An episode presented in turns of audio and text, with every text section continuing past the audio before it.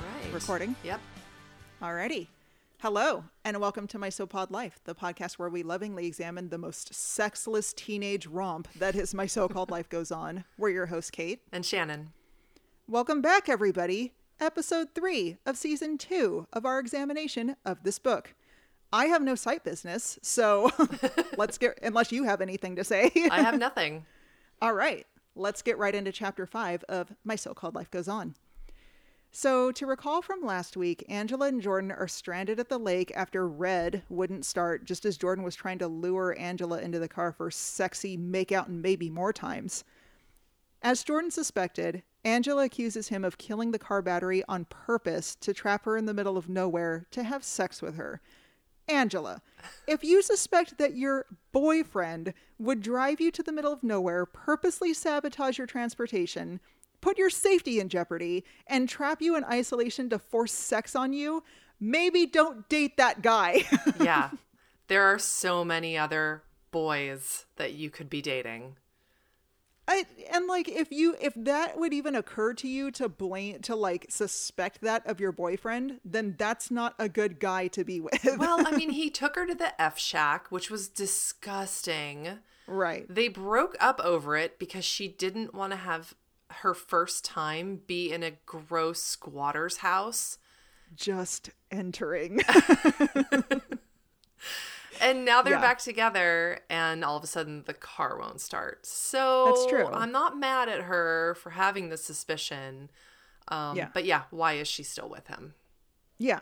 No, I'm not trying to like victim blame her. I'm just saying like Mm-hmm.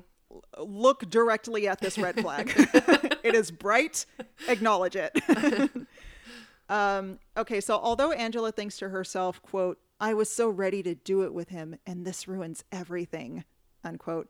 And this actually feels like another well timed excuse to avoid sex with Jordan, like mm-hmm. Rayanne at the abandoned house. Like a real, oh man, the car won't start, and I was so ready for all the sex to happen. Shucks, oh well, moment. Yeah. but a, a head case like Angela would probably be too worried about the logistics of it anyway to actually even get it up for a doing Yeah. it scenario. it would be like Fort Knox down there. You know, there's she would just be all in her head the whole time. True. That's true. um, okay, so Jordan says they'll have to wait for another car to come by to get a battery jump because, as we mentioned in the last episode, this is before AAA, and you know you just have to like hope that someone comes by to help you. Angela says that they should have had a cell phone to call someone. And this brings me to bone of contention number three. Bone of contention. Oh, yeah. okay, so the text copyright of this book is 1999. So within that context, it's accurate that Angela would say that they should have a cell phone. But the story is supposed to pick up the summer after the show ended, which was in 1995, when I don't think cell phones were as common a thing. So that discrepancy was confusing. Yeah, I agree. I got hung up on that anachronism too. It was the time of beepers, for one thing. Yes. Um, and as a person who didn't have a cell phone until 2008, I highly disagree with that statement that they should have had Yeah. a cell phone. Yeah, and so like once again, I googled this. Okay, so cell phones definitely existed in the early to mid 90s, but they weren't commonplace. They were still used by like business executives and like Wall Street guys. Yeah, like the brick Um, phones. Yeah, and it was more common to have a pager at this time like you said. So average person cell phone use didn't become a thing until late 90s, early 2000s. Mm-hmm. So it's possible that Angela would be aware of cell phones, but it's not a normal thing that she or Jordan or like any average teen would have had at the time. So it's for sure weird that it would have been in her vernacular to suggest it. Mm-hmm. I don't know. This has been cell phone cop. Yeah, for sure. Jordan would have been like, cell phone? right. Uh, okay, Angela changes her mind and approaches Jordan, suggesting that maybe they should do it. Ah, Geez, back on the sex seesaw. Ew. Into In typical Jordan fashion, he interrupts her by kissing her, so glad he's still practicing that signature move. He is so aggressive in such an awkward way. Are we supposed to think it's sexy though? Like, does he find her Mm. so attractive that he has to kiss her like right now? Or is it an immaturity thing? I remember from the series that he, I think he said that he kissed her to shut her up. so, Yeah. Yeah. What or is- it's like he's he's definitely aware that he does. I think it's just like his move because he's aware he does it because he apologized for it in like a couple of the Mm-hmm. episodes. So I think it's just his thing. Like, well, you know, this will shut her up, but she can't be mad at me. Yeah. because I'm kissing her. Yeah. So bozo. I know.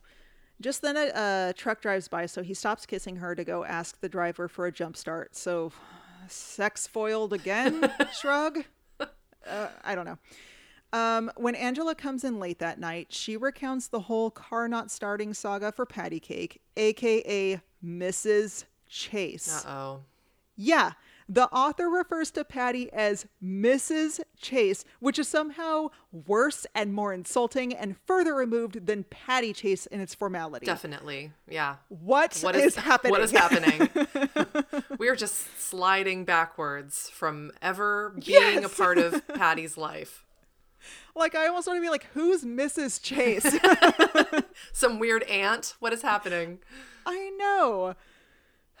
okay, so eh, in a very uncharacteristic move, which is like even more so than calling her Mrs. Chase, Patty thinks that this whole situation of being stranded at the lake with Jordan is, quote, romantic. Nope. And th- thank you. This is some straight up BS because the Patty that we know would have lost her dang mind over this. Like, remember when Angela came back from the animal bag backyard party covered in mud and Patty acted like Angela had just been released from like a hostage situation? exactly. Yes. And there's no way that Patty let go of her mom grip on Angela overnight. I just don't buy it. She's No. this is not her in her character. It's not in her nature to do this. She's got two daughters. She is an overprotective mother. That's what she is. It doesn't Yes. just stop because they're on summer break. No, and we've only established that Patty is like tightly wound and not up for fun and certainly wouldn't think that this whole thing was with Jordan is quote romantic. Like she didn't even want Angela to get in a car with him because it has doors and seats and is basically an apartment. and didn't want him driving anywhere until they met him. And now all of a sudden she's just gone for the night with no phone call. Okay, Shannon. You're the mother of a teenage girl. If your daughter went out with her boyfriend and, and rolled in at 1.30 in the morning, no phone call, and said that she got, quote, stranded at a lake, and you know for certain there are no lakes around for miles, would you be respond or would you respond by like swooning over how romantic the whole thing is? A- and also your Patty Chase. yeah, no, I am Patty Chase, and there's no way. There's no way. That would be like punishable by several weeks of like hawking over her. Like, Yes. yeah, and especially, I mean, you know, it, it's it's a little out of character for Angela. I know that she's sort of getting her wings, and she's becoming sort of a different person, having different friends. Patty Right. hated all of that. First of all, she Yes. hated Rayanne. She didn't like that Rickie person. It was, it was just like I said, not in her nature to accept any new personality from Angela. So this is a huge step off the bridge for Angela. And no, Patty's not accepting this. No way. no, not accepting, let alone not being like, oh, that's so romantic. Yeah. Absolutely not. Mm-mm. It makes her seem like I don't know, like a hopeless. I I don't know, like some some of the moms that still wish that they were teens and they kind of lived through It their makes kid. her sound like Amber, like Rayanne's mom, Amber. Yep. This is an Amber move. This is not a Patty move. Yes. Yeah, I just find this egregious. when Angela asks if Graham is home uh, yet, since it's established that it is 1.30 in the morning, Patty relays that he had to stay up late with Hallie at the restaurant to deal with some supply emergency. Angela is once again suspicious of all the time that he's spending with this Hallie Lowenthal person. Supply Which, yeah. emergency. Come on, Graham. So Angela and Jordan's sex life may be stalled out, but what about Graham and Hallie? I know. I don't. Ex- mm, This Hallie Lowenthal person, I don't trust it. mm-mm. Yeah. Um okay, so the next morning we're at Casa Krakow, where Brian is doing homework at the breakfast table. The phone rings and it's Jordan calling to tell Brian that he got his number from Sharon, quote, you know, the one with the big, you know, jugs, hooters, bazooms, melons. I brain. Ew, you're both so gross. Oh, Sharon and her sweater puppies. Ew. It's there's just way too much hooter talk, like for me. I, mean. I know boys will be boys, and I'm sure that boys talk like that to each other, but we don't This need to be subjected to it. It is gross. No, and this is gross for Jordan to barely know Sharon Yeah. and then uh, refer to her as the one with the big you know. Right. Like not Ew. you know Sharon Angela's friend. Yeah. I mean, it's as simple as that. Sharon, you know, the girl that you've known since childhood. okay, Jordan says that if Brian can't tutor him, then he's going to quit the tutoring program. He doesn't like other people knowing about his problem reading because they'll think that he's stupid, and Brian can't argue with this. then Jordan tempts Brian to come back to tutoring by offering to teach him how to pick up girls. And this is good enough for Brian, so he agrees. Ew. uh, This is the blind leading the blind, by the way. Yeah. The only pickup skills Jordan has are his looks and that alluring flannel tied around his waist. His boots. yeah, but these guys have no idea how to finesse a relationship, let alone, quote, pick up women. Yeah. Good luck, you jabronis. Ser- They belong together. They they deserve each other. They do, because what's what's Jordan gonna say? Like, oh, okay, um, step one, tell her only benign facts about yourself. Don't ask her anything about herself. like, step two, whenever she starts talking, interrupt her by kissing her because who cares what she has to say anyway. Um, step three, force yourself on her, and then when she stands up for herself and says that she's not ready to have sex with you, accuse her of being abnormal and stop talking to her. And then, oh, and then step four, immediately have sex with her best friend. Because that's what you do. And then step five, manipulate the guy who truly loves her into writing an apology letter that you will then pass off as your own. And when she starts to suspect that you didn't write it, shut her up with step two. like, this has been the Jordan Catalano good method for getting girls good. what? What is he going to teach him? He has nothing to teach him. Absolutely. He's a dirtbag. This is also the end of chapter five. oh my gosh. Man, these two Jordan and together. Brian. I I know. c- I- what kind of a weird? This is a a weird uh, relationship to latch onto here Yeah, and I get that it was kind of established at the end of the show. with the letter because- writing. Yeah. Yeah, because Brain Krakow was like tutoring him and and Jordan got that girl's number for him and all that. Like so I get that this was already kind of like introduced, Yeah. but I don't buy these I just these don't two. get that Jordan would even care enough about summer school to like Right? you know cajole Brian into tutoring him. He doesn't care about school. He doesn't care. No, he Jordan would so take easily the just first drop out. Yeah, he would take the first excuse to not go to tutoring. If he was like, if Brian was like, yeah, I'm not going to tutor you anymore, he'd be like, great, now I have more time to like smoke and play with my band. Yeah. He would not, he wouldn't fight to be in tutoring. No. please, Brian. Oh, please. I know. There's no way. But, but my education. no. Uh, okay, so we're going to move on to chapter six. This chapter opens with two lovely things. One, Rickie and Corey about are about to go on a not date together, and two, the author describes Rickie's glorious not date outfit. Oh. For the sake of our listeners, I'll just go ahead and quote the author. Quote. Rickie was wearing a vintage brown cowboy style shirt with a big collar and embroidered cacti and horses stitched onto the chest pockets.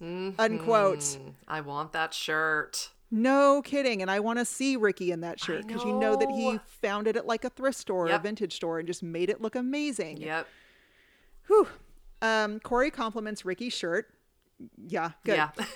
As Rickie wonders internally why he dresses for the attention when he actually hates the attention. Uh, because Rickie, you're a shooting star. Never dull your shine. what are you even talking about? Mr. Katimski asks about the boys' plans, and it turns out that they are going to have a meeting about their movie at Java Creek where Delia works. There's no script yet, but they've, quote, sketched out a lot of ideas.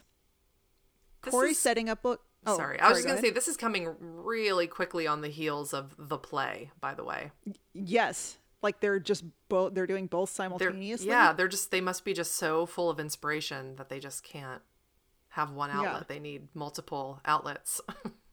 for acting. Corey's setting up locations and Rickie's writing the story, which has a really solid beginning. Quote, it starts in a coffee place and then, well, let's just call it a work in progress, unquote. Mr. Katimski waves goodbye and wishes them good luck from the doorway, and Corey asks Rickie what it's like living with Mr. K. Rickie says Katimski is a good listener, and I think I speak for all of us when I say, God bless you, Mr. Katimski, you angel on earth. I love it. This is so perfect. Yes, this is what Rickie needs. Mm-hmm. Although I, I, mm, I would love to know if Mr. Katimski is still with his like sweater wearing partner guy. Mm-hmm. Yeah. because there's not really mention of him. But um, I was just assuming that they were. Mm-hmm. Yeah. yeah. Okay, so smash cut to Brian, straight cold, lurking outside Delia's place of employment, literally staring at her through the window like a creep and feeling sorry for himself because girls don't like him. Then he Gale the snails up to the counter and waits for a very busy Delia to notice him. Why can't he just be a person? This is all know. just so. And Gail the snail is absolutely a perfect picturesque way to describe how I see him doing this in my head. Just like sniveling and Mm-hmm. looking down at the ground and Yeah, just like wishing he could disappear. But yeah, but still, for Yeah. whatever reason, feeling like he needs to do this. And picture this in real time, like she's working and he's just staring at her through the window, like Yeah. standing close to the window, staring at her, and then just kind of like creepily, So uncomfortable. just like slogs in, and then stands there and waits for him to or her to notice him instead of being like, "Hey, what's Yeah. up?" Like he just stands there. Yep. So he finally says hi and, quote, tries to make eye contact, unquote. she turns bright red as soon as she realizes it's Brian.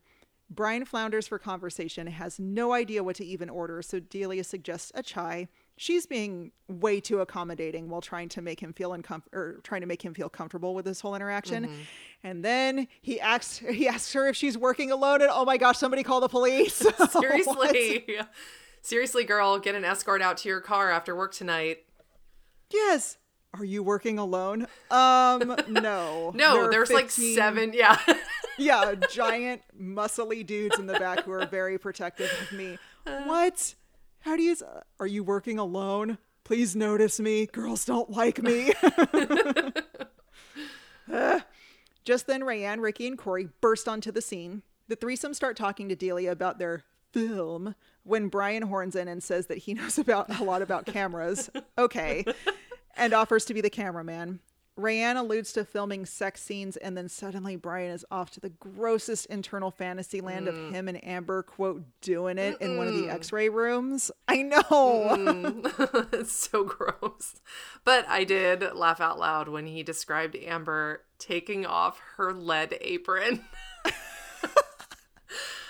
like sexily Yeah. removing this weighted. like it's part of the fantasy. The lead apron made it into the fantasy somehow. Yeah, and then obviously they for sure do it on like the the table that's Yeah. like adjustable under the X-ray thing. Gross. Ugh. Okay, so then Angela and Lewis come into the coffee shop, and many introductions follow.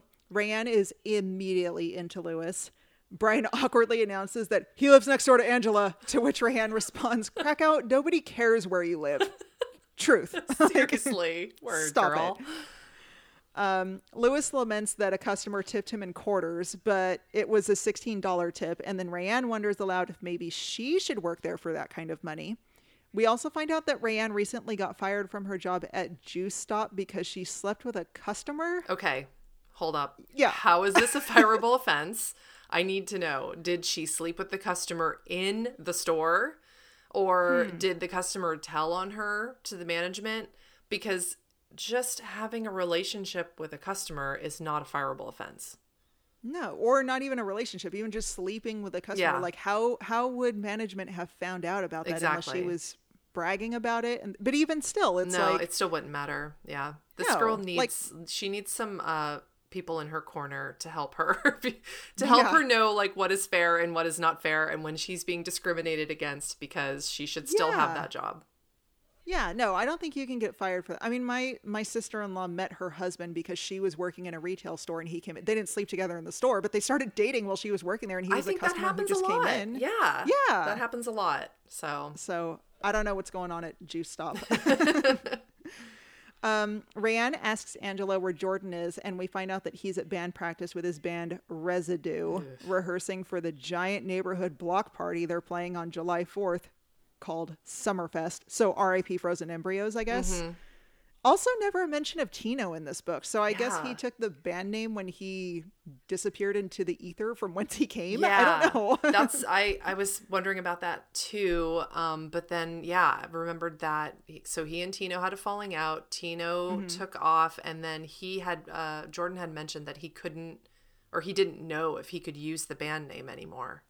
Right. So Yeah. I guess that's how it ended. Tino's gone, and it's, it's residue now. But also, where's Tino? like, I, he's around. Oh, for sure, he's around. He'll be at Summerfest. Don't worry. All right, so Brian glances over at Delia to find that she's looking right at him. So he gets back in line to order again because he thinks this is the only way that he can get Delia to talk to him, I guess. Mm. And then he leaves us with this gem quote, To fall in love with someone, you have to make sacrifices. It's in all the world's truly great literature and in all the self help books mom and dad leave around the house. Unquote. What sacrifices has he made or is even talking about? Right. And also, Brian, you're not in love, you're horny. So Yeah. let's first of all, let's get that out of the way. And then like- the self-help books that mom and dad leave around the house. Oh man, Yes. that's I'm I'm track howling this because I'm Yeah. telling you his parents messed him up. Yeah, and I guess maybe he doesn't have a good exam. I mean, the only thing we've ever heard about his parents are that they were fighting, like we heard them fighting, Mm-hmm. Yeah. and then we they possibly went on a cruise slash possibly went to Denver to visit his sister over Christmas. Yeah. Um, but I I feel like they are maybe not like the best example for him. Oh, they also have a vibrator that's loud like a lawnmower. Oh my now I don't know what to think. I totally forgot about that. Ah, Poor Brian. okay. See now But I'm, I don't- now I'm starting to feel bad for him because his his yeah, his model for love sucks. Yeah, no, don't feel bad for him. I know. But also, like, to fall in love with someone, you have to make sacrifices. What is he talking? What It's What is he talking about? it's like so much hyperbole and just like that flowery thing that we all do with our inner monologue where we feel so like we're the only ones in the world that have ever felt this way or that have ever been Yeah. through this and everything's terrible for us. It, that's exactly what he's doing. Sacrifices? No. That's yeah. I don't understand what sacrifices he has made in reference in it, in reference to Angela, maybe. I don't in know, spending all his money at Big Guy Burger looking for Delia's home address. maybe. Yeah, I just I don't know. Um, but yeah, that's the end of that chapter. That's Okay, and now we've come to our feature where we look for the parts of these chapters where we think the author really hit the mark so that this isn't just like a bucket of hate directed at this book. so it is time for I meant every word. Oh, I meant every word. I mean, the person who wrote it meant every word. All right, Shannon, what did you like from these past two chapters? These were tough. These chapters were full of garbage. Not a lot to choose from. Yeah. um, but I, I know we didn't go into depth uh, talking about it on the podcast, but um, at the top of this chapter, they the author talks about um, Mr. Katimski and Rickie's Yes. home life a little bit. I think there's a talk of muffins, maybe. I think that's in a future chapter, but yeah, just the fact that he's living with him. Yeah, yes. and and that was a very nice addition. I I know I already used the Mr. Katimski adopts Rickie thing as one of my other favorites, but you know these are hard to come by. So Yeah, and it's nice. It's nice for us to be reassured that Rickie's okay and that he has some stability. Mm-hmm. It's just like thank you for giving us that. Yeah. um, I um, this is a stupid detail, but I do really like that that we learn because just because I'm so excited for it to come up. Um, Jordan's band is playing Summerfest. I'm excited about that detail. I do like that they're not called frozen embryos because I feel like that would have been really lazy for the author to just because it's like, oh, it's established that he's in a band called Frozen Embryos. I like that she paid attention to the fact that he can't be that he can't use that name anymore and that now they're called Residue and Residue is a perfect 90s Nirvana ripoff boy band, Yeah. you know, not boy band but like boy grungy band whatever name. Um so yeah, Yeah. I I know that's a dumb detail, but I No, really, really good. was like when when I read it, I was like, "Ooh, Yeah, well, it's because you see the appreciation that the author has as a fan of the series, yeah, which is, yeah, kind of also what I'm looking for are those moments where you can tell that she wrote this book not just because she wanted to hook up all the characters and make everyone have sex with each other, but that she wanted to actually further some of the storylines and flesh them out a little bit. So I agree. yeah," That's and good. and give something to the fans because the show stopped so abruptly. So. Yeah, so I'm excited for Residue and Summerfest. Yes. Those things both just like piqued my interest. A lot happens at Summerfest. This will be good. Yes. And with that, we have reached the end of this week's episode. So join us next week to find out if Rayanne does, in fact, get a job at Fiore and what happens when Angela, Rayanne, and Sharon hit the town for a ladies' night. I know. All right. We'll talk to you then. Bye. Bye. Join us each week for a new episode of My So Pod Life. Follow us on Instagram at My So Pod Life to check out visuals and trivia from the show. You can also get in touch with us at mysopodlife at gmail.com. And please subscribe, rate, and review us on iTunes or wherever you get your podcastery.